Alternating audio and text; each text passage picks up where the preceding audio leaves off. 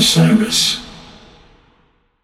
Hi, listeners. I want to tell you about a cause that I'm involved with at Heritage Radio Network. HRN is celebrating its 15th year, and to celebrate, we're deepening our commitment to giving voice to the next generation of food system storytellers, and we need your help. Our internship and fellowship programs help activate new possibilities for underrepresented and underestimated young people through experiential journalism, audio engineering, and production training. Through these unique programs, HRN helps food equity stewards build essential workforce readiness skills that expand their potential and foster economic mobility. Please consider supporting these critical programs. And with a minimum donation, you can be entered to win a dinner for two at an amazing restaurant in one of eight cities and tickets to a concert at a great venue in one of those cities. We have incredible partners across the country who have donated, as they also share our passion for helping to educate the next generation of food systems storytellers. Check out heritageradionetwork.org slash 15 to donate and enter to win today. That's heritageradionetwork.org slash 15 to donate and enter to win today. And make sure you donate before March 31st. Thank you.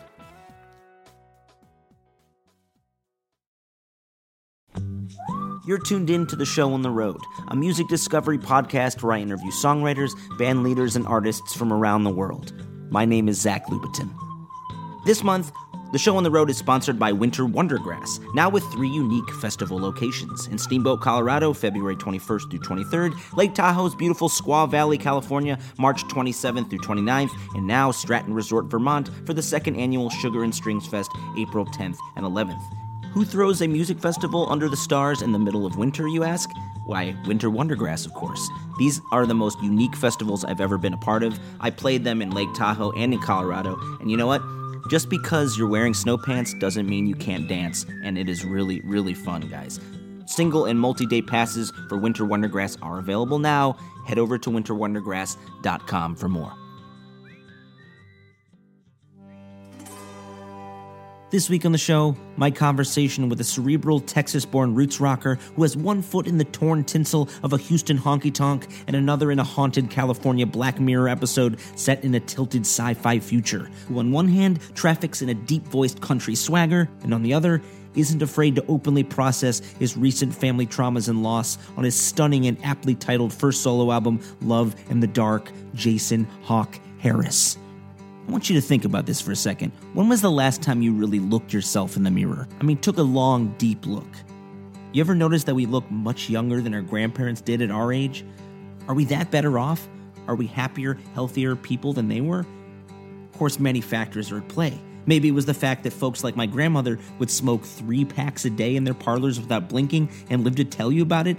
Or maybe we don't work on those hot, cacophonous factory floors like my grandfather did for decades. We don't pickle ourselves with three martini lunches. The fact is, when my grandmothers were looking at themselves in the mirror, they were barely getting by during the Great Depression. If there was one fact of life, it was that death was lurking around every corner and it decimated some part of every family. In many ways, I count my family to be extremely blessed. And yet, when I look back at their history, there's trauma and pain all around. On one side, my grandmother never knew her mother, losing her during childbirth, while my other grandmother lost her father when she was just two to pneumonia. And my dad's father, my grandfather, he gets a call when he's a teenager about his father who fell into the middle of a ship during his longshoreman's shift and never came back. And when I ask my grandmothers who are still going strong about how they dealt with all this, they laugh it off. This is just how things were. People died, and you moved on you can't help but think that that pain is somewhere deep, deep inside them. And it changes us. It has to, right?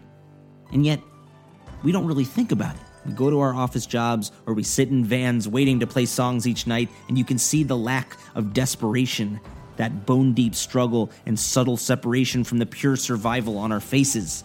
We're soft, we're young, even though we're growing old. Despite his youth and that cherubic face and bright boyish laugh that could place him anywhere between 16 and 35, Jason has that deep, world weary wisdom that shines from his songs. They smell of the formaldehyde of funeral home waiting rooms and the sickly sweet stink of wilting tulips placed around the casket at some sad attempt at cheer. And sometimes that pain, that heartbreak, that loss of someone so close to you when you're still so young and need them so desperately, that can't be faked And while most songwriters like myself like to hide behind walls of metaphor, on songs like Phantom Limb, Jason dives headlong into the trauma and tries to process it right there in front of us. And if one thing's clear, Jason has had to forge his own path through grief and addiction. And you know what? I'm glad he's on the path he's on. And that folks like the outlaw country collectors at Bloodshot Records are giving him a fighting chance to put his music into the world. If this is the future of country music in America, sign me up. Before we jump headlong into the conversation with Jason here, I'd love to tell you real quick that my band Dust Bowl Revival's new record, Is It You, Is It Me, is coming out January 31st. We're really excited to bring this to you guys.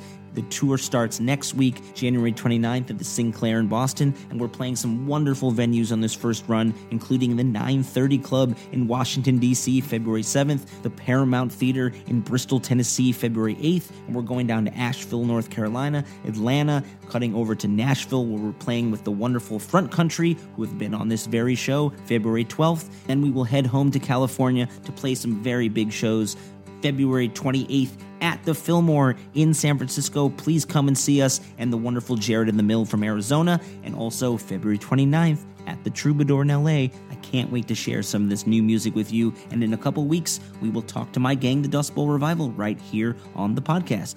But that's enough of that. I would like you to sit down and relax, and please enjoy the conversation I had with the wonderful Jason Hawk Harris. Grandfather, my mind is a blur. It's like I've been here a while, or I've just now arrived. And the water here's nice, and the wind is so fine. Have I been here a while, or did I just arrive?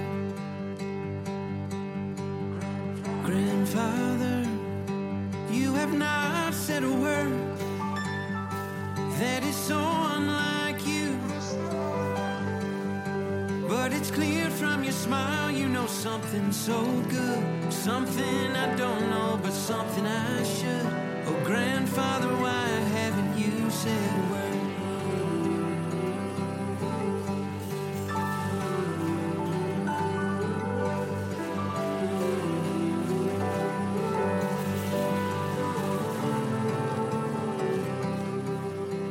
Uh, my name is Jason Hawk Harris, and um, you are the radio audience.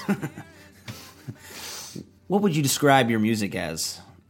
um, I usually come up with a jokey sort of thing to describe it as. Like I've I've done Americana grief grass or meta apocalyptic country or something like that. But these days I just say country Americana ish. And you're from Houston originally? Yeah, originally from Houston. Where'd you get the name Hawk? Where'd that come from? That's my mom's maiden name. Oh, okay. So, um, you know, I figure she had as much to do with me as my dad, whose name I have. My full name is his name. I'm a second. Oh. And so, uh, but when my mom died, I just, uh, I didn't want that name to die. So, So you're not going with the junior. no, my parents did not want me to be called a junior. They were um, very adamant that they didn't, they didn't want people knowing I was a junior and then calling me junior. They were just not into that. So they broke the rule. You're a junior if your dad is, if you're named after your dad. You're a second if you're named after your grandpa. Oh, Yeah. interesting. Uh-huh. You know, the grief grass thing, mm-hmm. while we can chuckle about it now, mm-hmm. I think is like, you know, comes from some real heavy stuff that's happened to you in the last, you know, Yeah. few years. Yeah, for know? sure. Mm-hmm. And, uh, you know, you're releasing this first solo record of yours. Um, and man, I just listened to it the last few days finally, and it's it's it's really intense, man. And it's big and it's fun, but it's also like whiplash inducing in that like the honesty in which you get into some of the stuff like your mom's death. You know, you're not holding stuff back. Right. You know, which is like the poetry that can come from some of this real trauma. Mm-hmm. I think we expect it to be veiled like six layers deep sometimes. So it's like, well, yeah. we have to discover that you know your mom passed away Yeah. and you know the alcoholism that is running through your family Yeah. and you're right out with it like there's not there's yeah. not a lot of fear in your songs Well, I've often tried to be the other way Yeah. that you described. yeah where it's like because I like I love reading Neil Gaiman because he releases bits of the story to you in such like Right. Vague and like veiled detail until finally you're at the end and like you feel like you have he's never come out and said it but you know everything that's going on. And so i always want to do that. I always shoot for that. But i think during that time when i was going through such like intense grief i just couldn't be anything but matter of fact with myself. And i don't even i have no clue if the rest of my writing will end up being like that down the line but it certainly was for this record The, the record's called Love and the Dark Mm-hmm. on Bloodshot Records.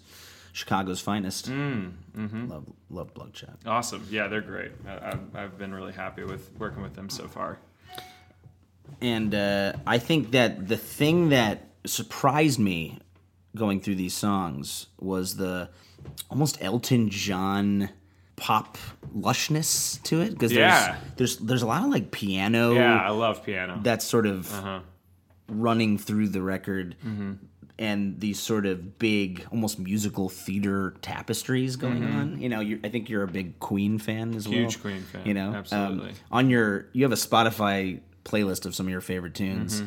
and for some reason I've never heard that Millionaire Waltz that you had on there Oh yeah, the man. Queen song That's a great song. and I'm like what is this Yeah, song it's bizarre. you know It's yeah, it's one of my favorite uh, favorites of theirs, and I feel like it's a deep cut that people just don't know. They they usually don't know that song.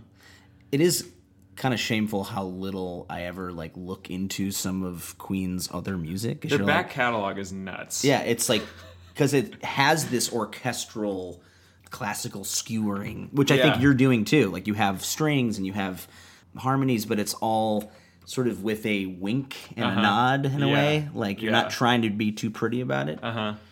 I think I've more embraced like having a bunch of different instruments on a track versus like Brian May was like, "Nah, I want to do it all with the guitar," which is why he's such a genius. Right. You know, I mean, he made like I, I think of the um, the section of uh, "Take My Breath Away."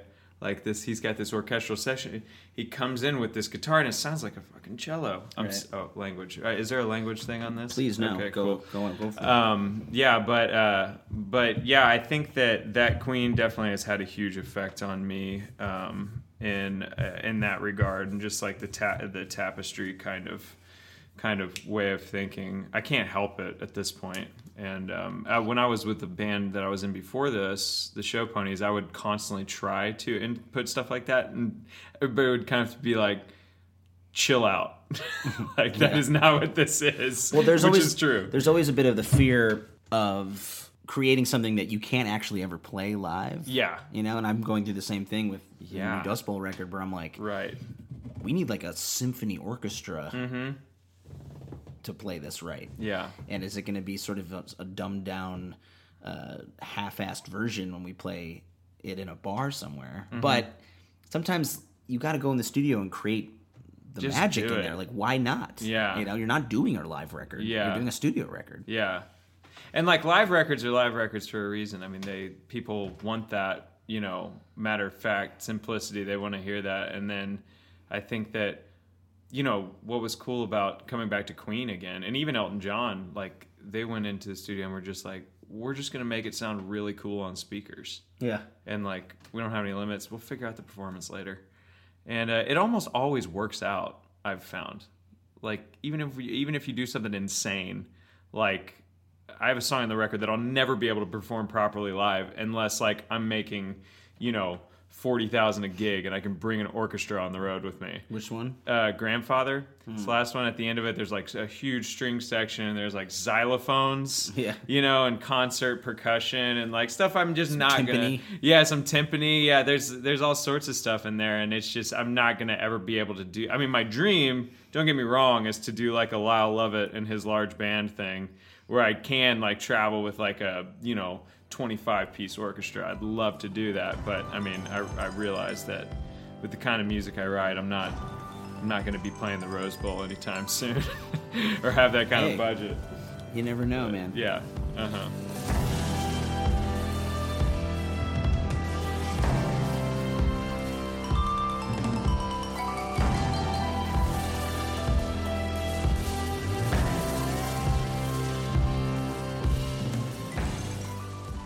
Mean, the, it's funny because the first single you released, "Cursing at the Light," has this sort of upbeat, almost rockabilly. Mm-hmm. You know, let's get drunk and screw everything else. Yeah. Which I was like, oh well, the rest of the record will probably be like this. Yeah, I wanted to ease people in. and I, I go back and forth, especially with my stuff of like, do we give him the happy or do we give him the darkness? Mm-hmm. Yeah. And I think it's hard to know what's not going to scare people away, Yeah, but also sure. what's going to make people take you seriously. And also, Yeah. what's going to make people not like be like, whoa, whoa, whoa, this is not what I signed up for when you give them the rest of it. yeah.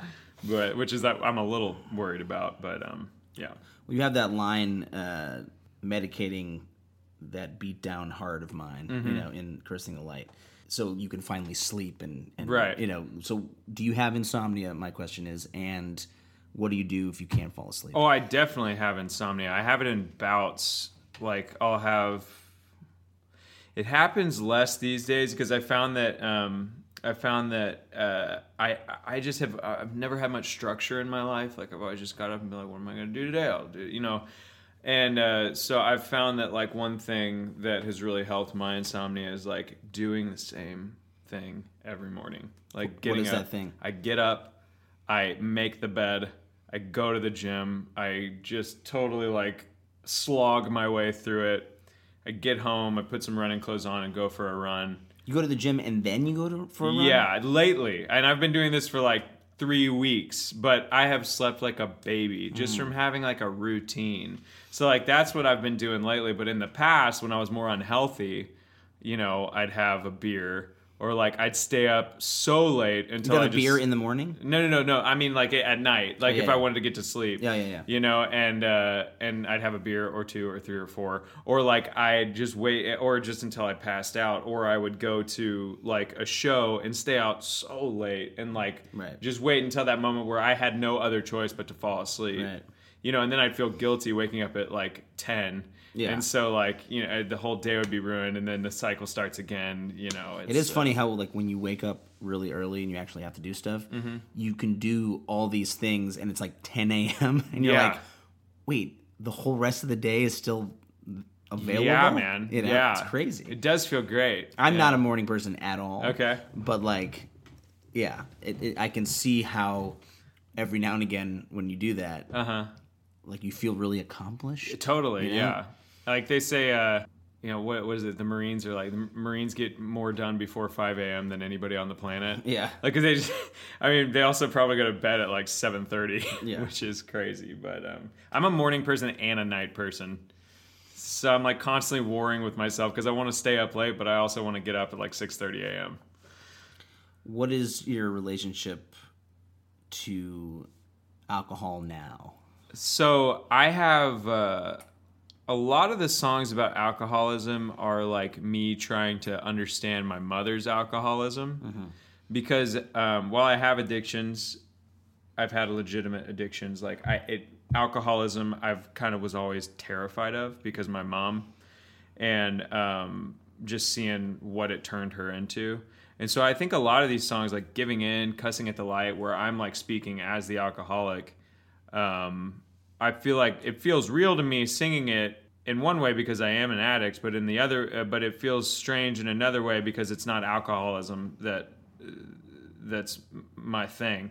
So like you have those two songs that are totally from the alcoholic's perspective as well. Like where my mom died. I just wanted to kind of like understand the thing that she did. She needed so badly that she killed herself doing it.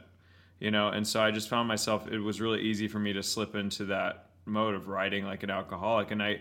And uh, this is kind of a an, an uh, if I do say so myself moment, but if I do say so myself, I think it is believable you know, even though I'm not um, an alcoholic. And I think it's just because, um, you know, when she, when someone dies, I just feel like you can, you think of scenes, you think of things that happened with them that like all of a sudden you have this like insane amount of empathy. You can just kind of put those clothes on. Well, and, it's part of it is you know there's other songs on the record, Phantom Limb, you know about the you know the formaldehyde, the tobacco, and the tulips. It's never going to come out. That sort Mm-hmm. Right. of smell, that feeling. Yeah. You know, and you're not shying away from it. You're saying again and again, you know, mother, you're dead. Like you're gone. Mm-hmm. Right. And you know, this album is almost like a processing of that. For Yeah, me, you for know? sure, for and sure. you know, I wonder if you feel that there is a bit of a squeamishness in trafficking in your own pain. Yeah, I have felt that before. Like I've felt like But also, like, why not try to process it through songwriting? That's what you do. I mean that's like the best thing I could do for myself. but the commerce, time. the, commerce of it is always uncomfortable to me. Because Feels it's weird, Like, yeah. Well, it's natural, but it's also like, please buy this product so I can keep doing it. so I can process my mother's demise. yeah, yeah, it's exactly. tricky, you know. Yeah, it is, and I think that for me, I've just had to continue to because I think there is a tendency. There's this poem by Mary Oliver, who I think is like one of the greatest American living poet or uh, American poets ever. Not living anymore, died recently, but she has this poem called "The Poet with His Face in His Hands," and it's all there's like one line in it that's like. Um, it's like uh, you want to scream your problems out to the whole world so that everyone can hear, but the world already has enough of that noise. And then basically the end of the poem is just like calm down and listen to the birds. You know, and uh, and I think that um, there is in a sense I feel like I am that guy with his face in his hands sometimes like and I think for me, the way that I've tried to like um, combat against that tendency to kind of like wallow in the pain, because it is very cathartic to feel your pain, you know. But I think just like also looking and like continuing to like try to self improve, you know, to um, to not, you know, eventually. I, I for my next record, I'm not going to talk about my mother's death. I've already decided. You don't know that. You're totally right. I don't know that, but like. It's uh But you won't. I'm at least That's not not, gonna gonna. the focus. It's not gonna be the focus. If I do something, it'll be you know a line here, like a song here. But um, you know, and not to say I couldn't keep processing this because I can, and like maybe five years from now I'll do it because like I think Suf- Carrie and Lowell, isn't that about his mother dying? Like uh, Sufjan Stevens, I think it. I think it is, but he wrote it like a while after. And like, there's this other uh, man. It sounds really pretentious quoting poets, but there's Wordsworth who also said like, poetry is memory properly remembered. And like, so almost like you need some distance. Like, Phantom Limb was written the week after my mom died. Like, I don't even remember writing it. It just happened. Like, it just fell out of me, you know. And um, Give me the first verse of Phantom Limb. you want me to sing it? No, No, just speak. okay. I, I got this shirt. Smells like the viewing, formaldehyde, tobacco, and tulips. I watched it ten times and it won't come out. No matter how long it's been, I can't forget. I smell it right now and it won't come out. Yeah. Yeah, that that that processing takes time, Mm-hmm. you know. And that's something that I think is so universal but so powerful for people. They need almost like your processing to give them permission to process Mm-hmm. yeah, things. yeah. I've certainly done that with other artists for sure. I'm curious when you're writing songs, do you feel like the imagination and the fantasy type of writing is important to you, or do you feel like writing about your actual experience is more how you do it usually? I, I think I don't have the energy to go through that kind of trauma all the time and write about it. Like I, I think that I'm doing it right now just because it's it's there, but like you know, I think that there's it's just exhausting to do that um, when it's really really happening. It's almost I, I would actually argue that you've got more of a chance of capturing the feeling in the immediate by imagining that happening to your to your lady. Like you've got you know because it's did did did it didn't actually happen. So you have the perspective of real life to be living in uh, while you're looking at that situation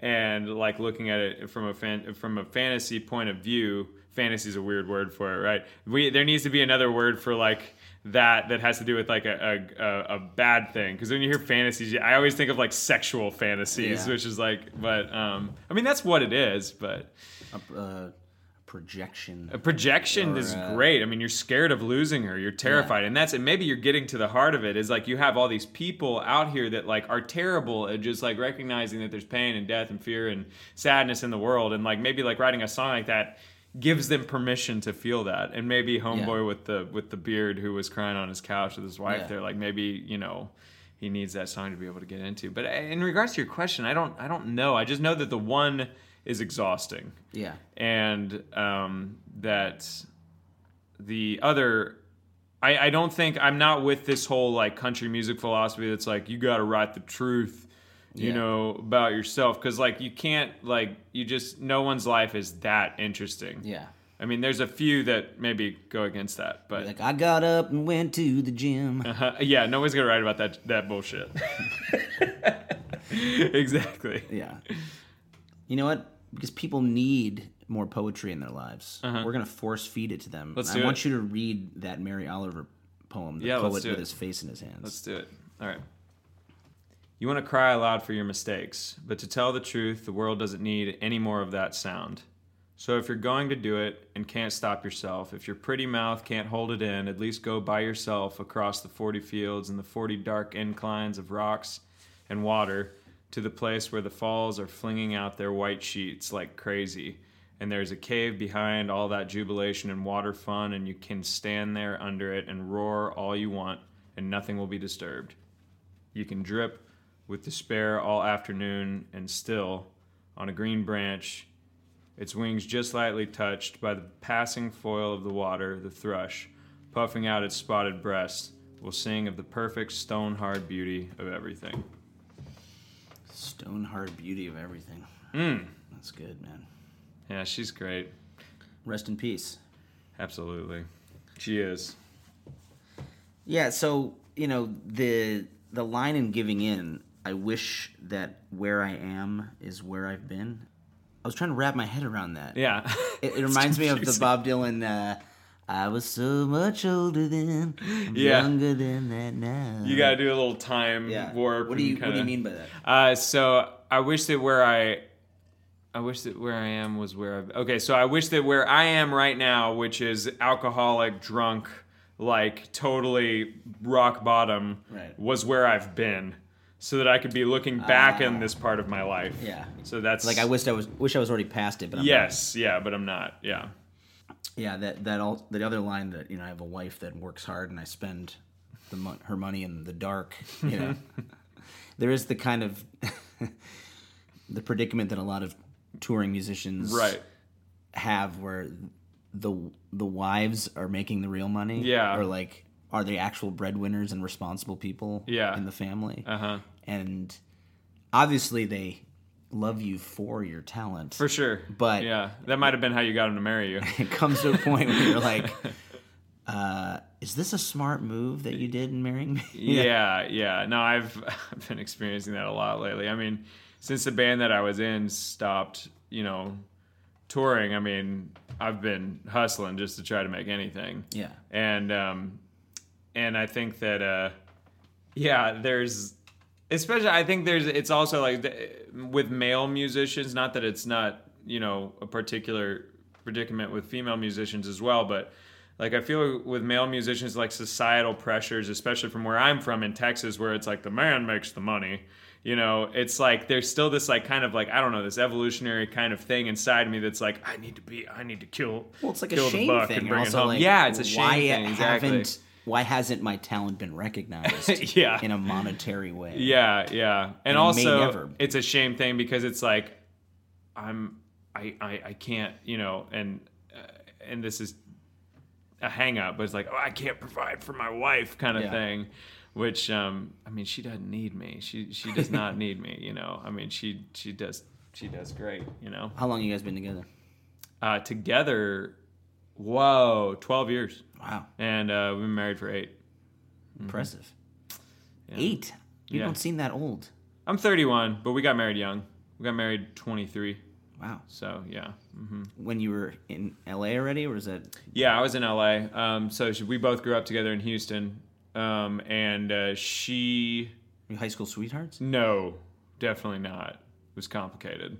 but um, we, uh, but she went to Baylor in Texas, and I went, to, I went out here, and and then uh, we, um, you know, we were long distance for like four years, and then she moved out here to LA, and we've been here ever since. And we got married when she moved out here. Staying together long distance is not easy. It was it was like don't get me wrong, it was brutal, but like at the same time, I think like I have this kind of like when you know, you know. Like we both knew we were gonna marry each other. It was just set. Like we were just we never had any doubts about it. We are just crazy about each other. Where'd you meet? Uh, we met. we met at a tween dance club Okay. that was in my hometown. It was called Attitudes. Ooh. It was weird, man. Like there was some weird shit going on. Attitudes. Like you had these people that were running it that were like, you know, a Christian kind no, of thing? no, not at all. The people that were running it were like, um, basically training us to go clubbing, Hmm. and like they would, you know, get, oh my gosh, I can't believe this happened.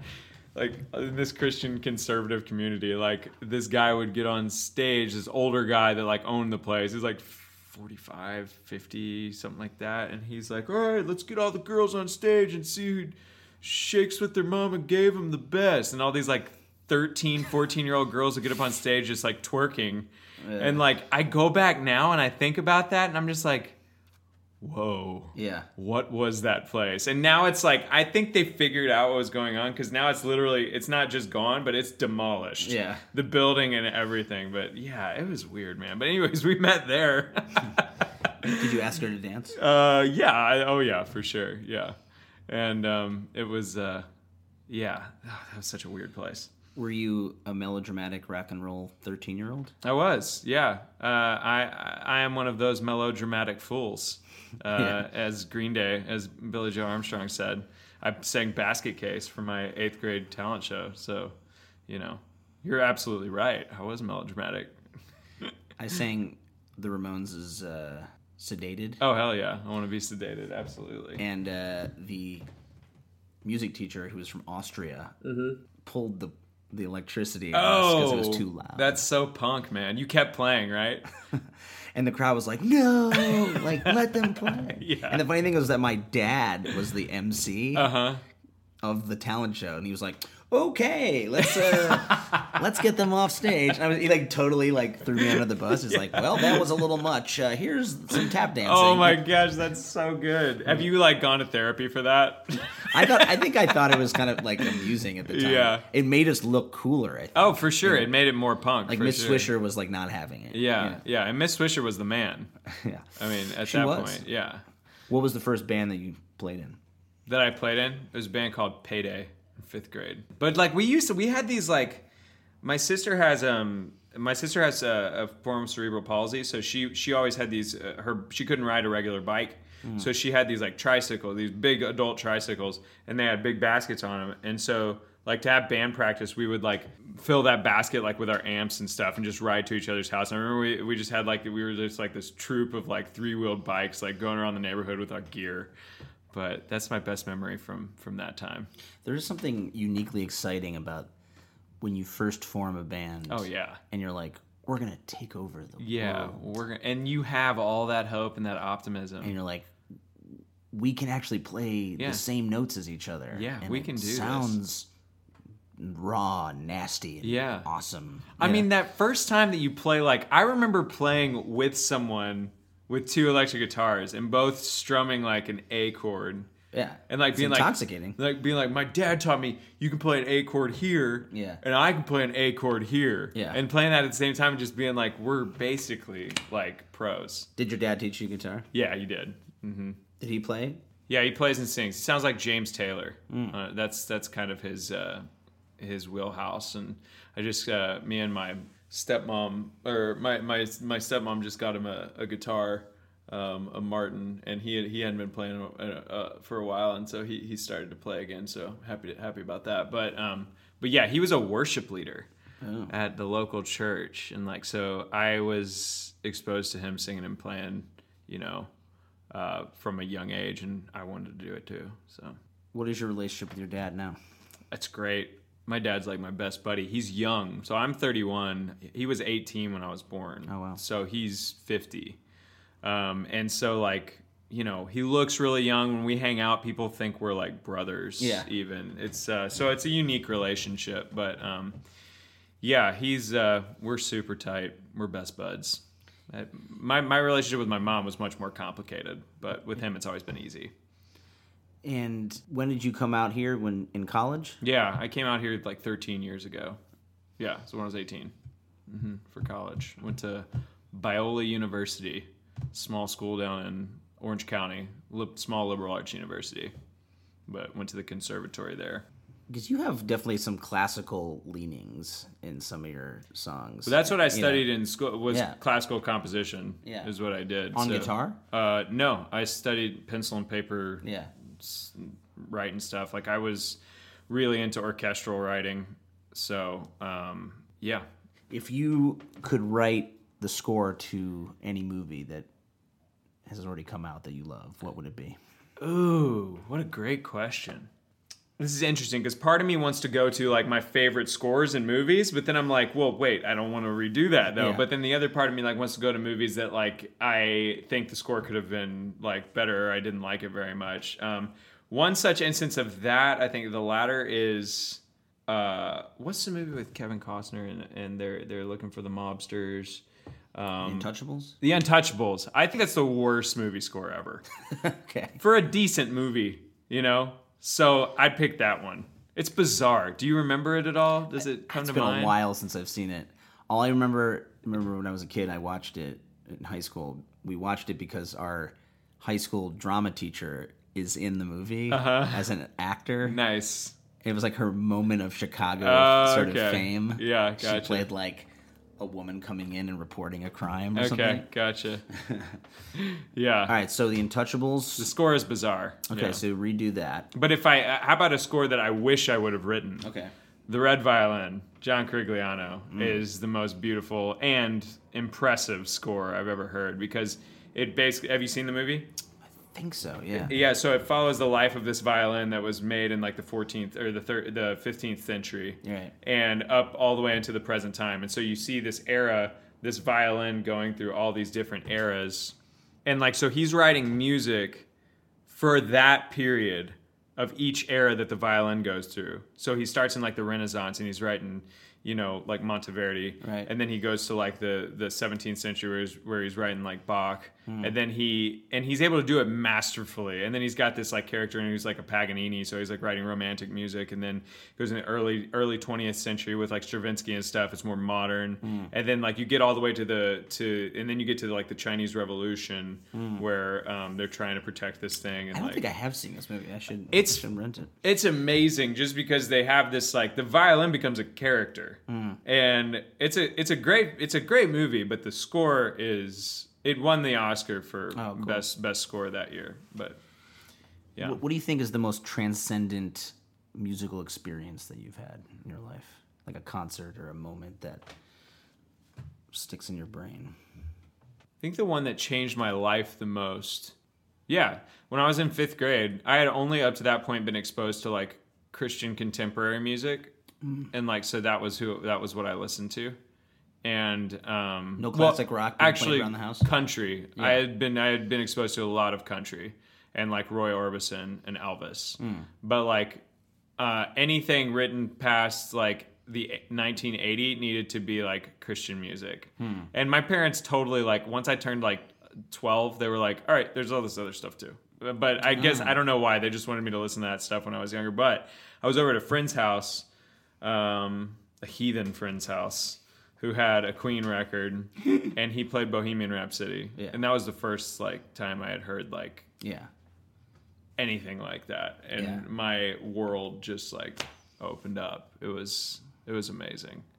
I wish it was like a concert or something, but it wasn't. It was in this like dingy little bedroom Yeah. that smelled like sweaty boy Yeah. you know, and playing this like Bohemian Rhapsody on his big old speakers. Like, Probably sounded like music from outer space. yeah, out of his Pentium 2 processor. Yeah.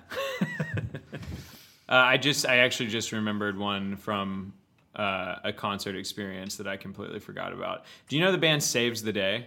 That sounds, yeah. Like, they're not. Uh, they're a love 'em or hate 'em band because this Yeah. dude has this really emo, like nasally voice. Right. But if you like really look at it, the songwriting's killer. And they have this one song called "This Is Not an Exit." And I was at um, the Verizon Theater in Houston, Texas, and I was like 17, and I was miserable because my my girlfriend at the time had just broken up with me and started dating my best friend. Oof. And like I Cold. hear and like I was just like, you know, so upset. And uh, I think I was 16 actually. Um, but uh, yeah, the band came out and they played this song called "This Is Not an Exit." And the words of the chorus are like, um, just sail belly up to the clouds, the rocks scraping your backs. To breathe in the air will be the only thing that you have and uh, and I and it's this really uplifting song about like, hey, yes, it's painful, just like float, Yeah. you know, just float because you're not gonna get away from it. And like, it was this moment where I, yeah, I had tears rolling down my cheeks. I mm. mean, I was, yeah, that was really impactful. It was like just for you in that moment. exactly, man. It really felt like that. Taking Back Sunday played before; they were terrible. So I mean, you're in a place right now. You know, you're releasing your first record. It's exciting, but it's also like you're starting over in a way. Oh, right? totally, So like you have to get out there and you have to make a name for yourself from scratch. Mm-hmm. Yeah. You know. Is that both daunting and exciting, or like what are you feeling about it right now? It now? would have been way more daunting had Bloodshot not come around and said, "We're going to take a flyer on this kid." Um, it would have been way, way more daunting. I don't even know. Like, I was at a point before um, I signed with Bloodshot where I was like, I, you know, because the show ponies, we worked our butts off to like really show ponies band I was in before. Um, we worked our butts off to kind of get out there and get on tour and like we did like you know six seven eight really really low paying tours you know before we finally got some like traction. And we booked most of those tours ourselves. And then we finally got on um, on crossover Prater Day at the time. I think you guys were on there too and like that was a huge relief and like but but that time of like working our butts off to like make Right. that whole thing work you know that was a lot of energy Yeah. and I was just talking to Clay, the lead singer in that band, the other day, and we were talking like, I think you have that kind of energy to start something like that one time, Yeah. like once. Well, it- helps being young and kind of stupid. Exactly, Because you're just like, we're gonna Yeah, spread our seed Devil all over care. America. You know? this is a hilarious way to put it. Yeah, no, but it, but eventually, you know, you guys were selling out the troubadour and stuff like that. yeah. you know? No, we had we had great But- things going. Yeah, But I think like there comes a point where the the scary realization is like, is this as far as this is gonna go? You know? Mm-hmm. Yeah. And I feel that about my band a lot of times where it's like, yeah, we can like we headline the Fillmore, but like I no, don't no easy feat. I don't see how right now there's going to be anything bigger than that unless something else magical happens. Mm. Right. And that's a scary place to be because you're like, we are busting our ass all Mm-hmm. over America Absolutely. and people love what we're doing, but not like enough Yeah. to make a difference. do you think know? that's what it is? Do you think it's not enough, or do you think you're just at a point where our like, music is not maybe interesting enough Oh. on a national scale, or our story Oh, is I not see what cool you enough. Because sometimes, honestly, and my wife works, you know, at NPR. It's like the story counts, you know. Mm-hmm. Yeah. You know, and your story about coming through hardship and you know alcoholism and trauma, it's uncomfortable because it's like, well, this is what I'm selling, Mm-hmm. but also people like buying that yeah, right? Yeah. And a lot of times, if I'm real about it, what what story do I have? Mm-hmm. Like, you know, I have that I'm a songwriter and I'm a playwright, and I moved out here from Chicago and I put an ad on Craigslist, and that's our story, you know? Right. Which is fine, yeah. but like, there's people I've had on this show, the War and Treaty, for example, right? Right. Oh my gosh. I mean, those guys. Oh I mean, you could make a yeah. movie out of Absolutely. their story Today. I mean, he's like, Yeah. you know, he's a Iraq War veteran. He's writing songs on the pianos in Saddam Hussein's palace. You know, and, I mean, like they. That's a hell of a story. I mean, it's it's Yeah. it's just like I see what you mean. It's Right? it's sensational. some. Yeah. But, but that's why I think sometimes I I appreciate guys like Bob Dylan, who he didn't have a story, Mm-hmm. No. right? uh-uh.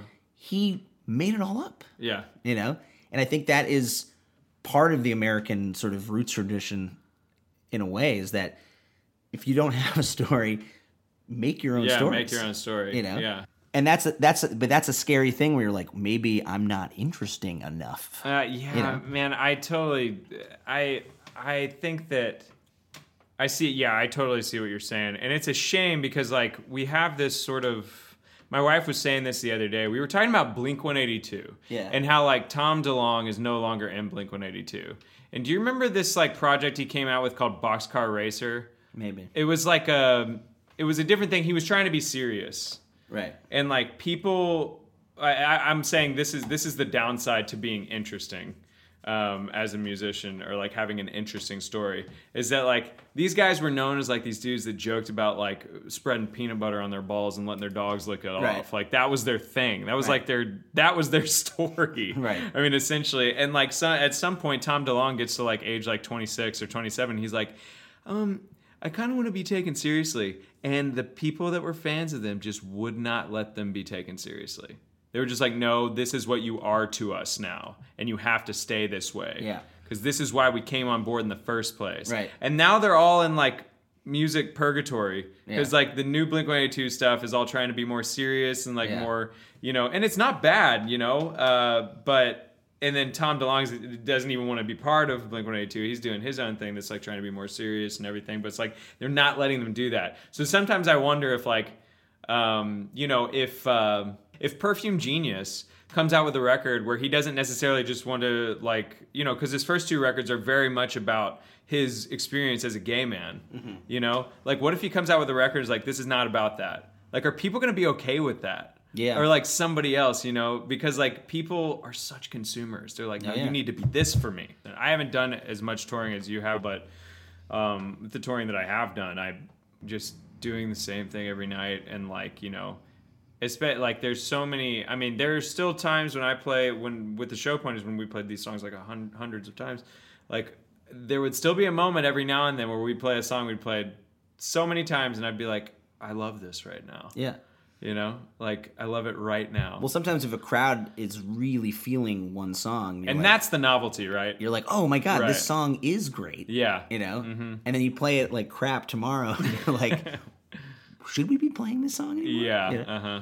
Do you remember a, a particularly gnarly venue that you played that you feared for your life and limb, or you like wanted to get out of there as quick as possible? Yeah, there's this place called.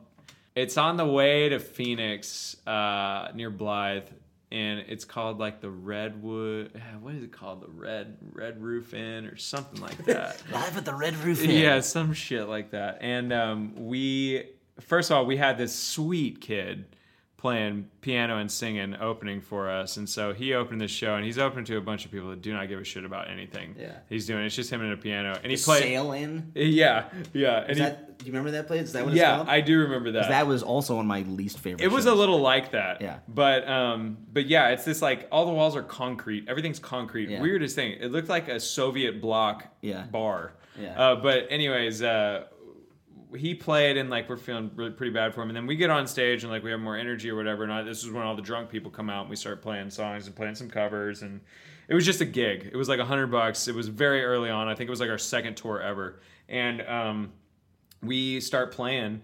And um, then in the middle of our set this drunk ass white white lady just comes up to us and she's like um, she wants to sing okay. and uh, she's like i want to sing a song i want to do it i'm gonna I, I need you to do you know any like black girl shit Oh my god. like adele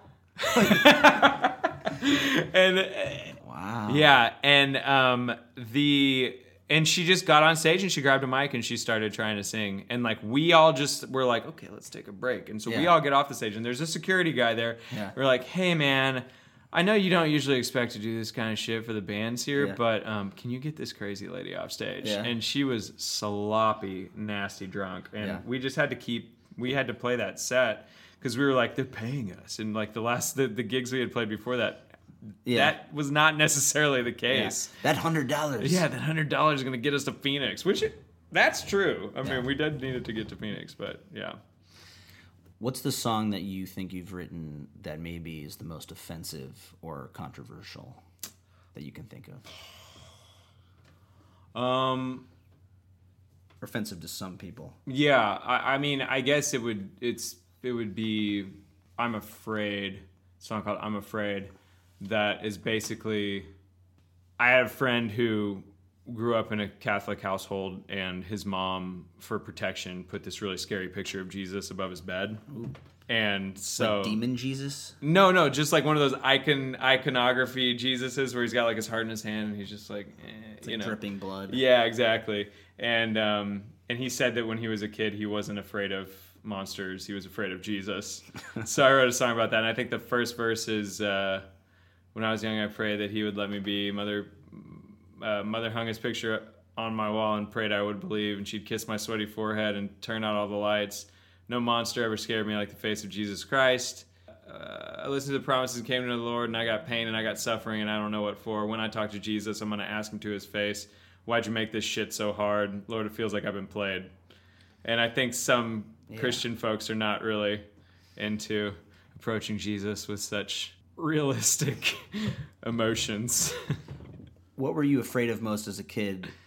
Um, I had this fear that when I was a kid that there was going to be a hole just big enough to fit my bed uh, that was going to open up. Like a sinkhole? No, like a like a like almost like a trap door. Oh. And the trap door would just open up and I would fall endlessly Wow. and never stop. Was it a dream? No, I would wake up and have that legitimate fear. I didn't Wow. have a dream of that, but Where would that come from? I I have no idea, man. Huh.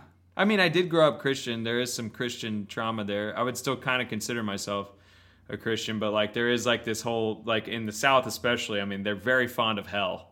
They're way more fond of hell than they are of being a Christian or being like you know talking about Jesus or talking about heaven. They're like, well, there's well, hell's real, son, and you're gonna go there if you don't do. You know, it's um yeah. So I think there was probably that. You know, that as a kid I was just like, oh my gosh, I could go straight to hell. And what do you think you're most afraid of now? Most afraid of now? Ooh, these are some good questions. I think I'm most afraid of my wife dying. Like if I lost my wife, I think I'd I have multiple on multiple occasions weekly I think of that happening and I oof. Well, I woke up in a daze and thought I was alone. Then I looked to my right and saw an angel from the Lord.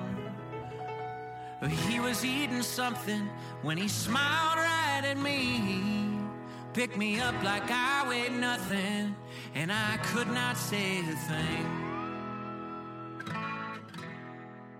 Do you think you have an abandonment issue from your mom? Maybe, and I think also watching my dad go through mm. losing a wife, that I think that exacerbated it a little bit. And, you know, just knowing how much she, you know, is a part of my life and how much she means to me, I, I don't know what I'd do without her. What's the first song you wrote about your wife? I don't, it's bad. I do not. Exactly. The first song I wrote about my wife was After Attitudes and the Dance. Yes, in ninth grade, and it was a song called "Oh golly." It was a song called "There's Something About Ashley," and Is her name Ashley? yeah, Wow, so it's just like not even not even hiding it. not even hiding it. Yeah, and uh, but you know that's how I've always kind of been. Just put it out there, and um, What was the chorus? I didn't have a chorus. It was a There's verse. something about Ashley. it was a verse form. I don't think I ever actually said the phrase "There's something about Ashley." Um, I can't even remember the melody to be honest with you. Did she ever hear it? Yeah, and I think there is a recording of it. Was she impressed? Mm, yes, and I wrote another song. I was super cheeseball in high school, man. okay, what scares me is some people have a recording of this song, and I do not want it to come out, so I'm not even going to say what it is. but it's cheese. Yeah, big bowl of cheese. If you were to throw your own music festival, first five people you would book, and, Oh. and where would it be? Okay. Also, can be dead or alive. Okay, cool. Ooh, oh, okay. Uh, I'm gonna go two dead because I feel like it'd be easy to go five dead here. Alright. Okay, so Queen, Judee Sill, Okay. easy. Uh, Queen, Judee Sill, Willie Nelson, Mitski, and ooh, what is that? There's so many places I could go with this. Because I'm also trying to think of like a fun time, Yeah. you know. Uh, Saint Vincent. Ooh, all right. Yeah, those five. I like that variety. And any lot. and you can have it in any site. In Any world. site, any site. I would want to do it on, um, like, even if it's like physically impossible. Sure. Okay, Ma- Mount Waialeale in Kauai. Ooh, It's always raining. it's like the most beautiful place on earth, but it's always raining. I think I've been there. Yeah. Well, it's like that sign, the rainiest place on earth. Yeah, uh-huh, yeah, uh, the yeah the wettest place on earth or Yeah. something like that. It's like this. You get up there and it's this valley of just like tinkling waterfalls like all around you. It's Well, the, and I remember we were trying to take a picture, and the fog had Yeah. just cleared on that like coastline of the mountains. We're like, "Oh my god, get your phone out!" Uh-huh. And by the time we got our phones fog's out, right back in. it was gone. yeah, And you're like, "No." yeah, uh-huh. yeah. If you could have dinner with any person in history, who would it be? Um, hmm. Maybe Moses. Hmm. I feel like some crazy shit happened to Moses. Kind of got a bad rap. Yeah. Like I want to know some. I want to know like because he wrote, you know, like the Pentateuch, right? Hmm. So You know better than I. I want to know like what. What did the What- burning bush really say? Yeah, like or what part of like what part of this is like you know narrative, and what part of this like actually how what part is historical? Yeah, I love like Jesus to actually come back Oh yeah, yeah. and just to like go to a mega church and be Yeah. like, oh, this is not what. I meant. Yeah, y'all are wrong. This is not it, man. This isn't it. Dinner with Moses. Yeah, dinner with Moses. Some pita bread. Some unleavened bread. Dude, your beard is so in right now. Man. yeah. Where do you think you get your creative mind from? Um, I think my family in general is creative. I mean, I had a my my great uncle, my grandpa's brother was a songwriter. Um, who actually went into Sun Studios one time. And was like, "I got this song, I want to record it," and he went with my grandpa. Wow. my grandpa tells this story. And uh, and they were like yeah let's do it. And they recorded it. And uh, and then they were like okay well this is a great song man. Here's the contract. And um, and my grandpa was like the older brother was like whoa whoa whoa whoa. Before we sign this contract we're just gonna go and like you know make sure there's not any other offers or anything Yeah. tried to big time sun studios Wow. in like the early 60s Balls. yeah, that's one word for it. anyway, so they um, they- Hubris? yeah, exactly hubris. They, and he would say the same thing, by the way. But they left, and then uh, they came back a few days later once they didn't find any other offers. Go figure. Yeah. And um, they were like, "Hey, we're back," and and the guy was like, "I don't remember you guys. Bye." Uh-huh. I just wonder how the trajectory of me of like Yeah. my life Yeah. would have been different. Maybe you wouldn't exist. Yeah, maybe I wouldn't exist, or maybe like Could have been the next Johnny Cash. Yeah, who knows? But uh, or his life for that matter, because he ended up getting you know addicted to heroin and and died of AIDS in like 1991. Jesus. And uh, like you know, I just yeah, but he wrote songs and they were they were good songs. He has this one song that's like bought her a car, bought her a house, spent ten thousand dollars on a chair and a couch, bought her fine food and imported tea, and I wa- and, and I bought the shoes that just walked out on me. And uh, so he wrote some good should cover that. Yeah, I have. I've I, I have covered that. Yeah, but um, probably him and my uh, my granny, uh, my grandma's mom had a show in um, had a radio show in Fredericksburg where people would in Fredericksburg, Texas, a little small German town. They would call in and ask her to play music on her piano, and she'd just do it. So Over the phone? over the phone, yeah. Uh-huh. That's kind of amazing. Somebody would ask from Yeah. the phone, and then sh- they would come and tell her like somebody wants you to play this, and then she would play it. I really wish that uh, they weren't weed whacking right outside the window right Oh, now. right, yeah, Some uh-huh. heavy like landscaping Some happening. heavy weed whacking. I mean, do you think that creativity on one hand, but also addiction on the other hand, is a genetic through line, or is it something that is about choices? Just scientifically, I believe 100% that there is an addiction gene for sure. Yeah. Um, anybody who's been through the program, you know, knows like that's like one of the first things, one of the first steps is to recognize that like this is this is a this is a gene. There's like there's a there's a problem here. Um, and uh, yeah, I certainly believe that. the creative thing's more interesting to me. um, just as a question of whether it's like I think there's certainly some sort of innate nature to it, some sort of genetic nature to it, but I think there's also like some nurture there too where you just your life experiences like what you think is cool as a kid like what you're into as a kid i don't know um, but i certainly think that addiction is is, is genetic for sure. What would you tell someone who's trying to remake themselves and trying to stay clean? Like, what is the way to do that? That's actually practical. I think that you know starting in the program is like the best thing you can do. It has the highest success rate of any. AA. Yeah, AA. It has the highest success rate of any program. Just being around peers that are trying to mm-hmm. change themselves. Yeah, but also, I mean, yeah, exactly. Being around that community of people who are like, you know, because being encouraged is such a huge part of like trying to change yourself, like having encouragement and like being built up by people around you. And if you're around like a bunch of negative energy, people doing stuff that you don't want to be doing, I mean, it's nigh impossible to get out of it. We're going to do an exercise right now Let's do it. with our friend William Shakespeare. All right. So I want you to think the first thing that comes to your mind from a moment in your life. Mm-hmm. Maybe it's a place, maybe it's a person, situation. When I f- say the following line When everything seems double. Oh, this is this is perfect. I have this like constant metaphor in my life of like you know the the the myth of the doppelganger? Like we use the doppelganger as like this like oh that's your doppelganger. Right. But like it's actually like this German for the listeners at home who don't know. It's this piece of German folklore. Mm. And it's a bad omen. Mm. And it's when you're walking down the street and you see yourself out of the corner of your eye.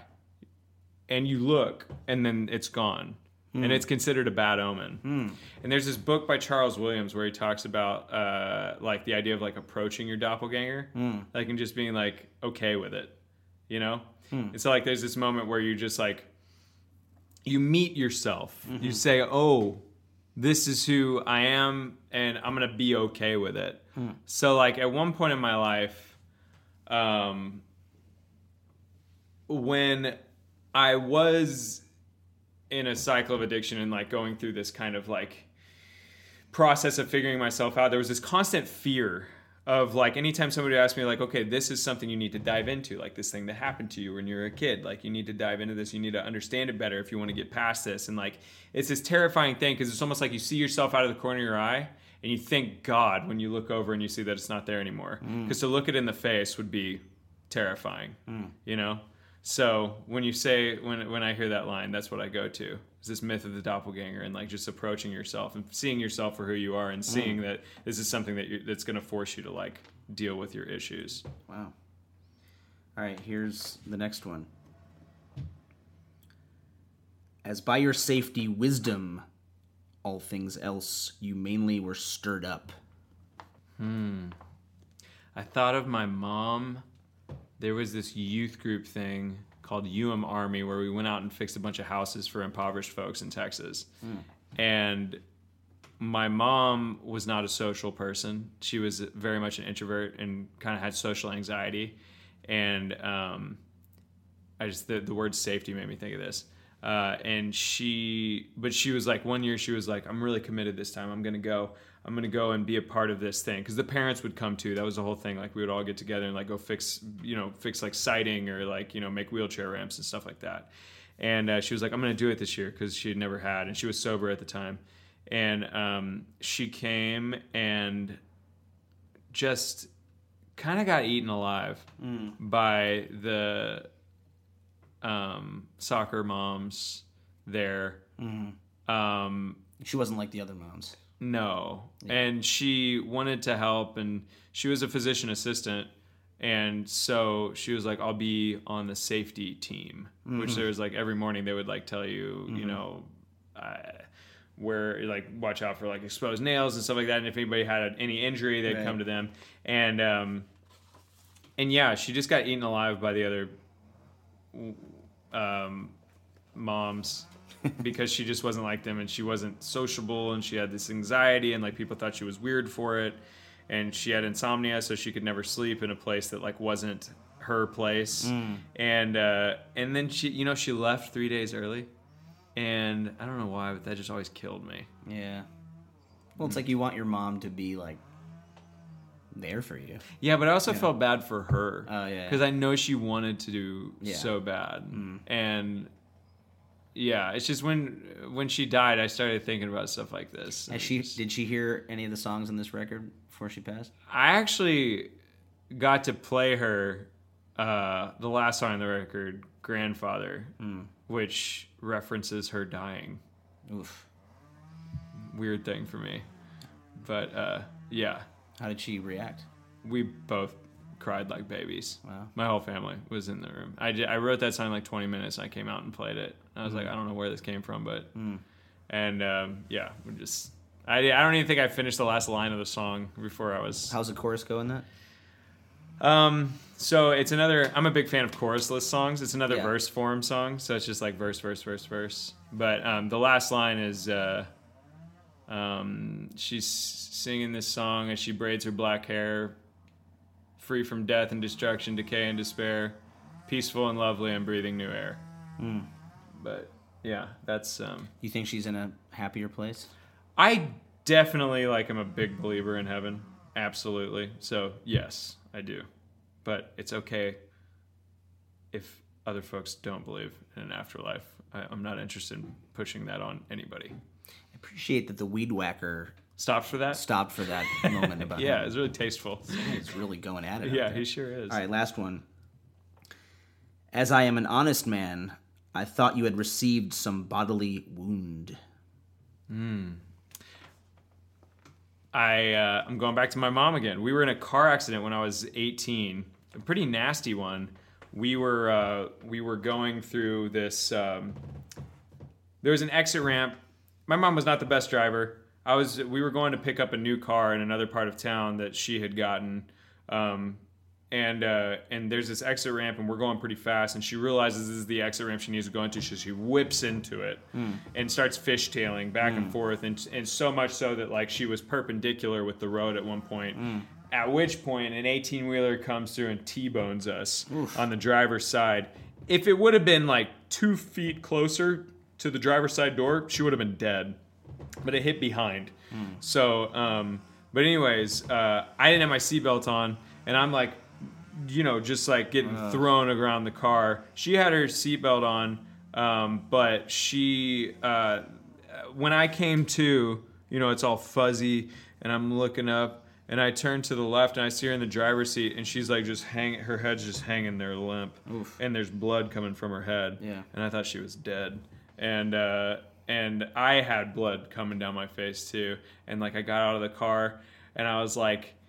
Does anybody have any towels? You know, I'm just freaking out. This kid like bleeding on his face Yeah. and like getting, you know, somebody give me some towels and like this. Um, these uh, um, uh, lawn workers came up to me and they handed me some towels and like so I put pressure on her, and put pressure on mine. She finally woke up and she said that fucker came out of nowhere, and uh, my mom did not cuss very much. Yeah. But um, anyways, uh, which it didn't come out of nowhere Yeah. at all. But uh, so we went to the hospital and uh, we're at Ben Taub, which is like this big, big, big hospital in the ER, and we both got these identical gashes on our foreheads. Wow. And they're open because they haven't had a chance to stitch us up yet. So we're just sitting around with these huge gashes on our forehead that are clotting, so they're not bleeding anymore.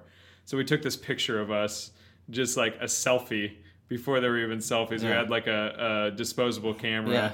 and we took a picture of ourselves with identical forehead gashes. It's pretty gruesome, but that's what I thought of when Be a you good said album that. cover someday. You know. I am. Uh, I have.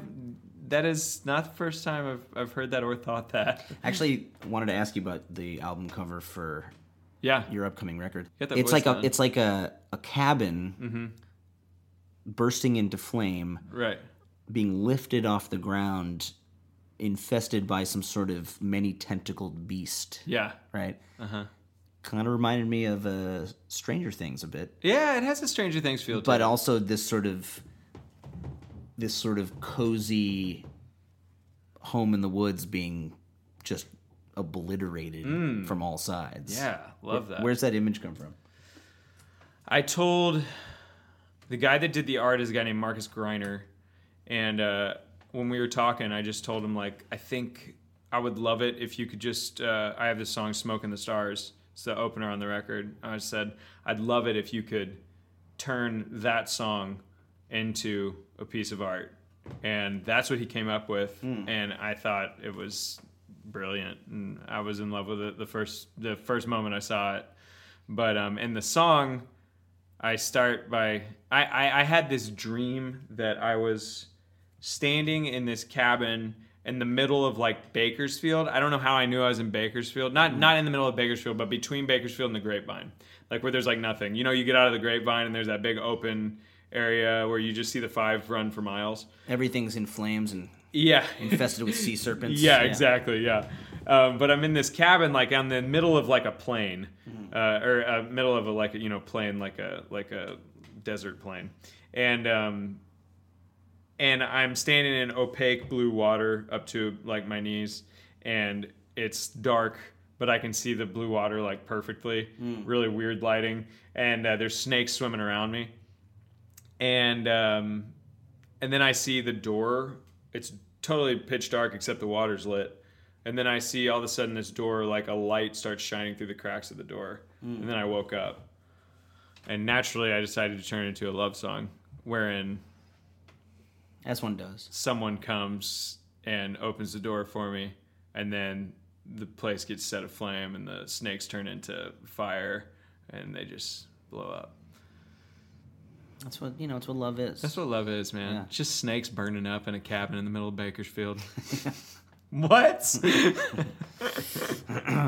On that note, before we play a song, Mm-hmm. uh, and since you seem to love poetry, we're gonna do a brief writing exercise. Uh-huh. Let's do it. There's a notebook with a pen down there. Oh, all right. And since we've been going strong with Bill Shakespeare here, Yeah. we're gonna write our own poem based on this line. He hath been used ever to conquer and to have his worth of contradiction. Hmm. All right, you want to go first? Or you want me to go first? Uh, you go first. Actually, no, I'll go first. Okay. In case yours just you just knocked it out of the park. I have no idea. I'm not gonna be the headliner. Go ahead. All right. What saith he in times of death when love has time's good deeds in cuffs? What saith he before escape when trouble lies in sorrow's wake? In due course he'll conquer love by leaving it to die. In contradiction, by and by, he'll do it with a lie. Mm. As a baby screams outside our Yeah. window. What is going on today? I don't we know. Got, we got landscaping. We got tiny children being abandoned in the Yeah. driveway. We, we don't have any small children. We in should this check complex. on that. We should make sure they're Yeah. not actually being abandoned. Okay, we will in a second. Yeah, we got this poetry to poem. do. Yeah, okay. How he wanted her, even as he hated everything she said. Red lips spitting flames, while teeth bared to crucify him for some unknown future crime. His blood, whose blue rivers trapped by flesh for now until the knife entered, boiled as she asked him for the fourth or fifth time, Did you mail the rent check out this week or not? That's that's very good. Way better than mine, man. I was just trying to sound English. Which song would you like to play? Um, you know, given the theme of our talk has been circled a lot around grief and stuff, I think I'll, I'll play uh, I'll play Grandfather. Great. Yeah, The last track off the record. the last track. All right.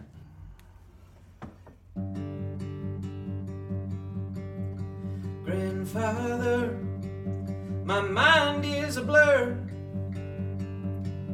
It's like I've been here a while, I've just now arrived. And the water here's nice, and the wind is so fine. Have I been here a while, or did I just arrive? Grandfather, you have not said a word that is so unlike you. But it's clear from your smile you know something so good. Something I don't know, but something I should. But grandfather, why haven't you said a word?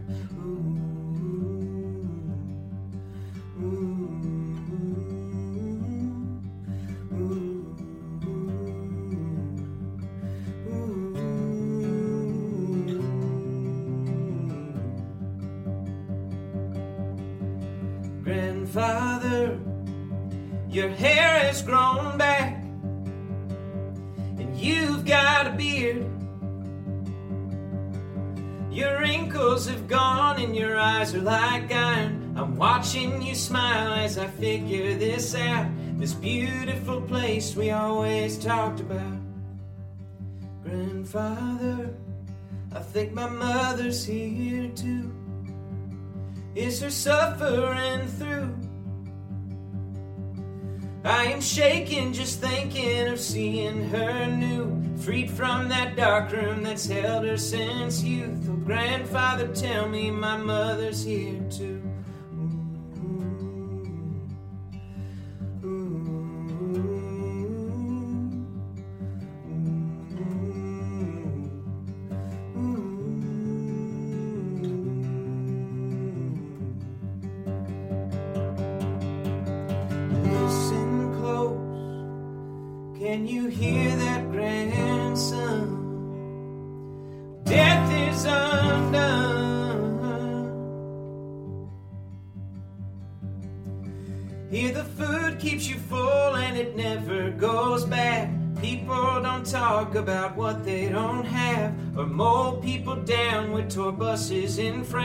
Or shoot people up when they're just trying to dance.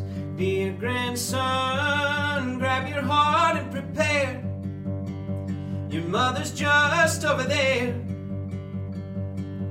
And she is singing this song as she braids her black hair, free from death and destruction, decay and despair. She's peaceful and lovely and breathing new air. She's peaceful and lovely and breathing new air.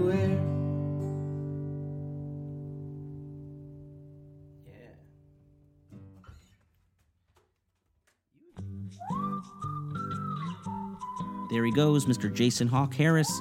You can go to jasonhawkharris.com for his music and his tour dates. He will be playing at Folk Alliance in New Orleans January 23rd, and then playing throughout the South in Jackson, Mississippi, Memphis, Tennessee, Ruston, Louisiana, Austin, Texas, and more. He's playing at South by Southwest in March, so go check him out. And if you head over to thebluegrasssituation.com, you can see Jason Hawk Harris performing Give In on an old LA soundstage, and I really, really urge you to give his new record, Love and the Dark, a chance. It is truly a gem. And even if you don't think you like where modern country music is going these days, this is where modern country music should be going. And Bloodshot Records put that out.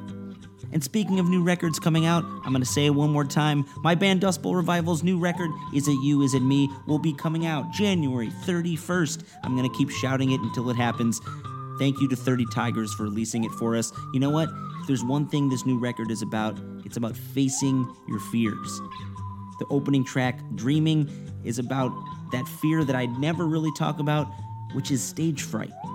Every night you go out there and you kill yourself a little bit to tell your story. But you know what? It's worth it. It's always worth it. Give that song and all the new ones a listen on Spotify, Amazon Music, Apple Music, all that good stuff. And you know what? You can find this podcast on Spotify, on Stitcher, on Apple. We're all over the place. Please tell your friends about us. We're going to have some really fun episodes coming up, and then we'll take a little break and be back in April. The show on the road is hosted by me, Zach Lupetin, and produced by the handsome Hawaiian Chris Jacobs with support from the Bluegrass Situation team. If you love the show on the road, please leave us a review or rating over at itunes.com slash show on the road. Tell your friends, and also be sure to check out BGS's ever-growing collection of podcasts up right now on the bluegrasssituation.com. The show on the road is a part of the BGS Podcast Network. This is Zach Lupetin. See you on the trail.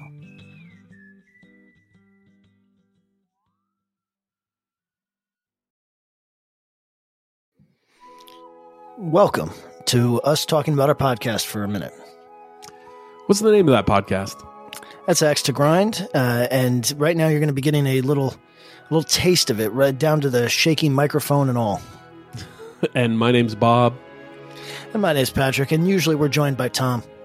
Tom's the best. Tom has a real grown up job that requires him to be at work, but we talk about decidedly not so grown up things like Hardcore music and things that people that like hardcore music tend to like. so that could be the latest shows, uh, revisiting classic material, talking about the new classics, um, all the little dorm room nonsense that you imagine from a niche music podcast that, that you either love, want to love, or hate. Yeah, imagine all the emotions that you have towards a genre that that uh, has impacted your life, uh, and then condense them down to an hour to two hours a week. So triangulate your speakers. Think about jumping off the bed, singing along, dancing like an idiot, and listen to Axe Grind podcast.